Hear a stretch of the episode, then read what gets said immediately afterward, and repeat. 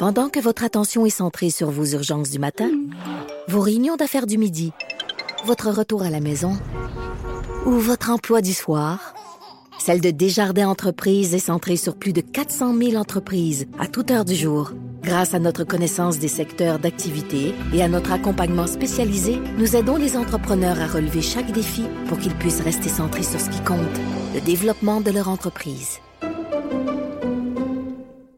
Depuis le début des inondations, euh, vous aurez remarqué que je reviens souvent sur un aspect qui, pour moi, est fondamental, c'est le support psychologique, les impacts psychologiques pour les gens qui sont touchés par euh, les, euh, les inondations. J'ai voulu qu'on puisse en discuter davantage. comment on doit entrevoir ça? Qu'est-ce qui est à faire? Les impacts à prévoir? On va le faire avec Pierre Faubert, qui est psychologue clinicien. Bon midi, Monsieur Faubert. Oui, bonjour, Monsieur Trudeau. Euh, tout d'abord, euh, peut-être nous décrire euh, de, de, de, votre point de vue là, des citoyens qui vivent des événements. Prenons un exemple ceux de Sainte-Marthe-sur-le-Lac qui ont été évacués de façon précipitée samedi soir en quelques minutes, qui sont partis sans même pouvoir récupérer des effets personnels. Même certains, on a vu des images hier à TVA. Là, l'assiette était encore sur la table. sais, ça démontre à quel point le temps s'est arrêté là. Ils ont quitté, savent pas quand est-ce qu'ils vont pouvoir retourner dans leur dans leur demeure. Qu'est-ce que ça peut causer comme traumatisme, comme séquelles, ça? Ah, ça me fait penser à Pompéi, euh, euh, les ruines qui démontrent que justement, lors d'un séisme il y a un volcan, une, éruption volcanique, il y a eu des, toute, une ville qui a été enterrée comme ça et on voit les gens dans leur quotidien. C'est que ça montre jusqu'à quel point la vie est imprévisible. Il y, a, il y, a, des impondérables, il y a des choses euh, qui nous surprennent. Et puis c'est dans ce sens-là qu'on peut parler de, de, traumatisme. Je sais que le mot est galvaudé euh, dans, dans, tous les sens, mais je pense que dans ce cas ici, on peut parler d'un réel traumatisme. Pourquoi? Parce mm. que il y, a, il y, a, une force, il y a une force qui nous dépasse. Il y a, il y a une situation qui est plus forte que nos capacités euh, de tolérer et d'assumer et euh, d'intégrer euh, ces événements au moment où on les vit. Et euh, ce n'est que plus tard, parfois même des années plus tard, que les personnes vont réellement euh, prendre conscience de ce qui leur est arrivé et comment ils s'en sont sortis. Évidemment, chaque personne vit ces choses-là différemment. Chaque personne a sa capacité de tolérance, de passivité et aussi de capacité de se, de se battre et puis de, de, de, de se refaire, de se reconstruire. Euh, on appelle ça, euh, avec Boris Cyrulnik, on appelle ça la résilience. Alors donc, hmm. moi, je, je pense que euh, j'ai pensé à cette entrevue de ce matin, puis je pense depuis un bon moment parce que j'ai moi-même eu une maison sur un bord de l'eau à Laval, je me souviens, sur la rue Bellevue, là, sur le bord de, de, la rivière des Prairies. Et puis, ça nous est arrivé, je pense que c'était un 14 juillet, là, il y a beaucoup d'années de ça, où il y a eu une pluie absolument incroyable, et puis l'eau est montée. Et heureusement, notre maison a été sauvé, mais les voisins, euh, les voisines sont, sont, ont été submergés. Et, immédiatement, qu'est-ce qui arrive? Premièrement, c'est la surprise. Moi, je pense que les gens sont surpris de voir à quelle vitesse l'eau peut monter. C'est c'est hallucinant, réellement hallucinant. C'est comme une illusion. Encore là, ça contribue à cette espèce de trauma parce qu'on s'y attend pas. On est mhm. impressionné et on est impuissant devant les forces de la nature. Fait que j'ai pensé aux cinq étapes qui avaient été euh, développées par Elizabeth Kubler-Ross, euh, qui avait écrit un livre sur la mort et le deuil. Et les, les, cinq étapes, euh, je trouve qu'elles sont très applicables ici. Et puis, je peux les rapidement les, les nommer. C'est comme les cinq stades du deuil, de l'acceptation du deuil, c'est ça? C'est oui, ça, ça, ça, ça. Ouais. Oui, allez -y, oui, Et, je, et, je, pense que ça peut être utile. Euh, le, le danger dans toutes ces, ces, ces, ces entrevues euh, par rapport à des sujets et à des événements, à des expériences qui sont réellement traumatisantes pour les personnes qui les vivent, c'est de paraître détaché. Euh, mm. euh, moi, moi d'une certaine façon, je pense qu'une entrevue comme celle-ci peut être utile, mais en même temps, c'est comme si moi j'étais complètement détaché de ça. Je ne le suis pas. Je suis avec ces gens-là de tout cœur et, et, et, je sens je sens leur détresse parce que nous avons tous vécu des traumatismes dans nos vies. C'est peut-être pas une inondation, mais ça peut être un feu, ça peut être un vol, ça peut être un accident, ça peut être une perte d'une personne qu'on aime. Tu sais, tout ça là, c'est associé. C'est comment on deal avec ces, ces événements qui, euh, qui nous dépassent. Et c'est là aussi qu'on voit, et c'est ça, c'est ça qu'on voit exactement, comment ici au Québec, on est euh, vraiment un peuple. Et je pense que c'est inscrit dans la nature humaine, ça, ce besoin de solidarité. Et euh, on, on, se réunit et on s'entraide. Fait que les cinq étapes sont le, le choc et le déni. Ça, c'est la première étape. Ensuite, la colère, deuxième étape. La troisième, c'est la négociation. La quatrième, c'est la dépression, la douleur. La cinquième, c'est l'acceptation. Et là, on peut trouver la résilience. Fait que euh, le choc et le déni, là, ça veut pas dire que c'est comme euh, comme ah tiens, ça, ça, me choque dans le sens que je suis en colère, mais ça, ça vient après. C'est je suis je suis sous le choc parce que c'est incroyable, ça, ça peut pas m'arriver. C'est une perte brutale, c'est c'est plus ou moins prévisible. Je, je suis littéralement, et là je veux pas faire un mauvais jeu de mots là, mais c'est le cas de le dire. Je suis littéralement submergé. Ma vie est submergée. Ici c'est l'eau, mais elle est submergée par une détresse absolument insurmontable. Et il y a des il y a des personnes, puis j'ai entendu une entrevue avec une dame là qui mangeait son spaghetti, avait son verre de vin, puis euh, et puis là, hop, est obligée de partir. Eh bien, cette femme-là, euh, je l'entendais, puis je me disais, oups, cette femme-là, elle, ne semble pas être totalement en contact avec ce qu'elle vit.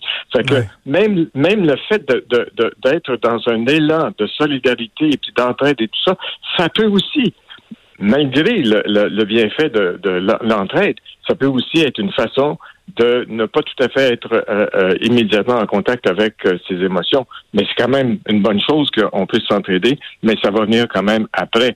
C'est que tout ça, ça peut nous sembler comme étant un cauchemar. On a hâte de se réveiller. On se dit non, non, ça, ça, ça, ça doit être un rêve, cette affaire-là. Mais on finit, on finit par y arriver. Et puis, à ce moment-là, on peut sortir de cette étape-là. Mais la deuxième étape, c'est la colère.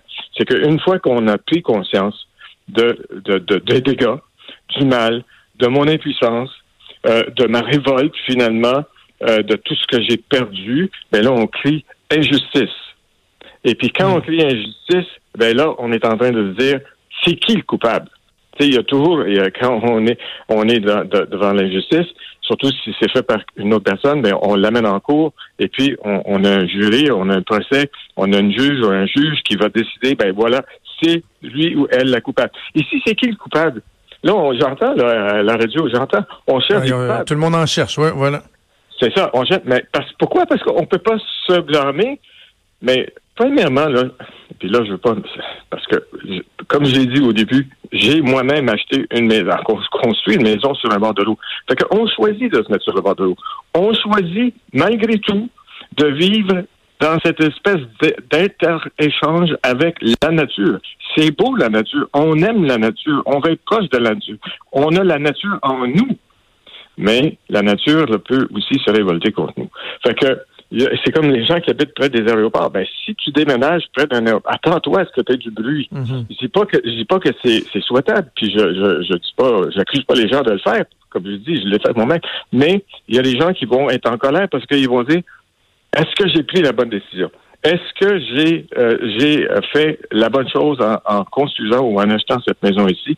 Et euh, si euh, bon, je suis en conscience, en paix avec moi-même, mais là, on va trouver un coupable. Ça va être la ville. Ça va être parce que la digue n'a pas, pas tenu. Ça va être le gouvernement. Le gouvernement va être le grand coupable. Et donc, à ce moment-là, les gens vont se, se ruer euh, peut-être contre ça, mais il faut quand même euh, se trouver à l'intérieur de soi-même la, la, la, la, vérité de, de, ses propres décisions.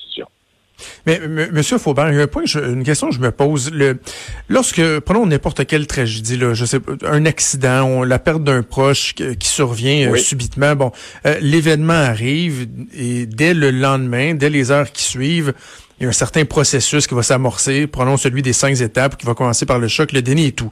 Là, dans le cas des sinistrés, pour plusieurs personnes, je, le vois comme étant en ce moment une période qui est qui est comme artificiel, c'est-à-dire qu'ils sont pas encore dans la réalité. Là. Ils sont relocalisés, mais il y a les services d'urgence qui sont là, il y a les médias, il y a la Croix-Rouge et tout et tout. Et j'ai comme l'impression que on vient mhm. repousser le début de tout ça. Et je me dis, le fait de le repousser dans le temps, est-ce que ça fait qu'il y, y, a un risque de ressac plus important, que ça vienne frapper plus fort, par exemple? Ben, absolument. C'est quand les eaux euh, se résorbent que finalement on voit tout ce qui tout ce qui traînent en dessous. Hein.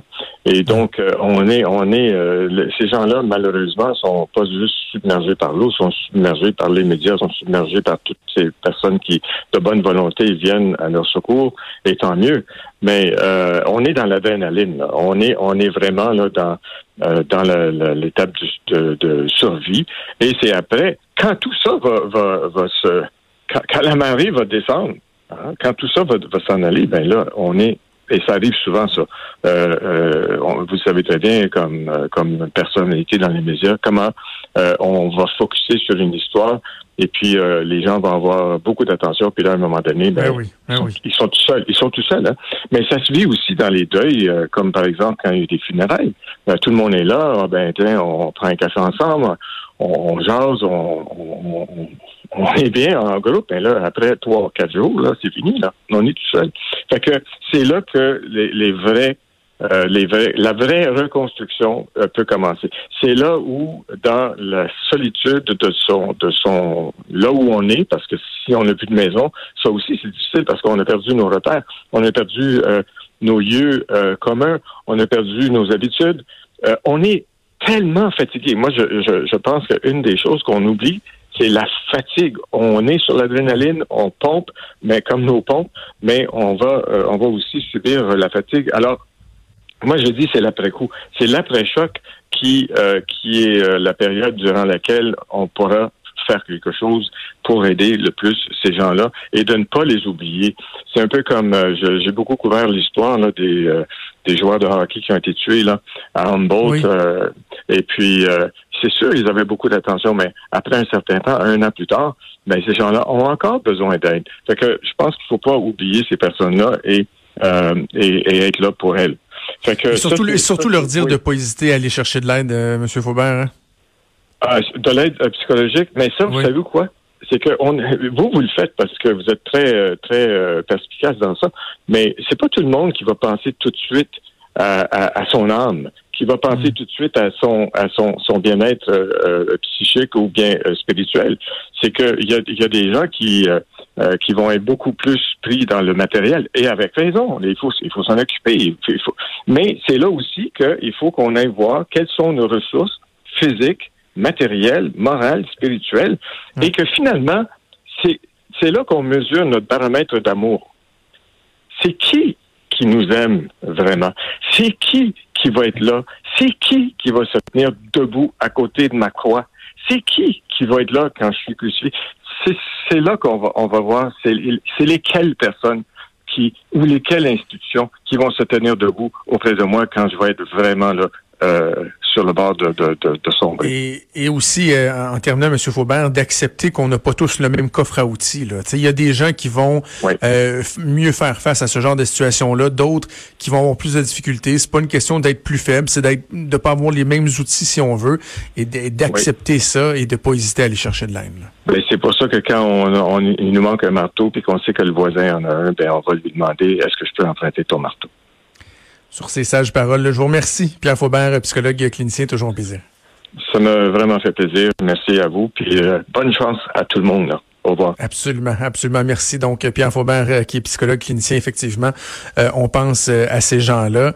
Et je, le lance le message encore. N'hésitez pas, n'hésitez pas. Là, vous, allez être submergé de, de, de défis, de d'obstacles à surmonter mais prenez le temps de penser à vous. Euh, et si ce sont vos proches qui sont qui sont touchés, euh, continuez à les soutenir, n'hésitez pas. C'est tellement, tellement important, tellement de gens qui sont affectés par tout ce qui se passe en ce moment. Bougez pas, on fait une pause. Au retour, on jase politique avec Claude Villeneuve.